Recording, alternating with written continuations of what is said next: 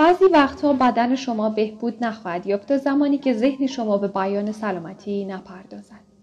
رویه شما محقق نخواهد شد. اگر این گونه فکر کنید که من هوش کافی ندارم من تحصیل کرده نیستم ارتباطات کافی ندارم. شما باید این اجازه را به خود بدهید که رویایتان محقق شود. اجازه بدهید که از قرض بیرون بیایید.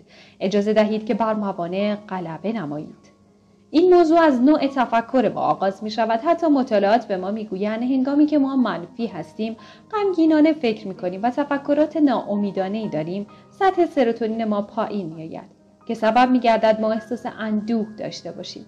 این موضوع فقط در تفکر ما متوقف نمی شود بلکه بر عمل ما نیز تاثیر می گذارد. اما هنگامی که ما مثبت و امیدوار منتظر چیزهای خوب هستیم آندروفین آزاد می گردد که سبب شاد بودن و داشتن انرژی بیشتر و جهش ما می شود. اگر به این فکر کنید که من هرگز خوب نمی شوم و اضافه وزن دارم و نمی توانم شغلم را تحمل کنم همچنان که با آن افکار منفی می اندیشید ایمانتان، انرژی و اشتیاقتان شروع به تخلیه شدن از درونتان خواهند کرد.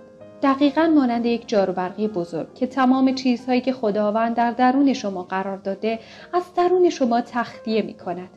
تعجب خواهید کرد که چقدر انرژی بیشتر، چقدر کاراتر و چقدر احساس بهتری خواهید کرد اگر ذهنیت خود را به ذهنیت مثبت برگردانید.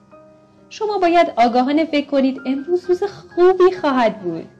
نگرش جدید تازه را جایگزین کنید. من متوجه شدم که نگرش دیروزی به اندازه کافی برای امروز کارآمد نیست. هر روز صبح باید نگرش تازه ای را جایگزین نمایید. من امروز انتخاب می کنم که شاد باشم. قصد دارم که امروز با دیگران خوب رفتار نمایم.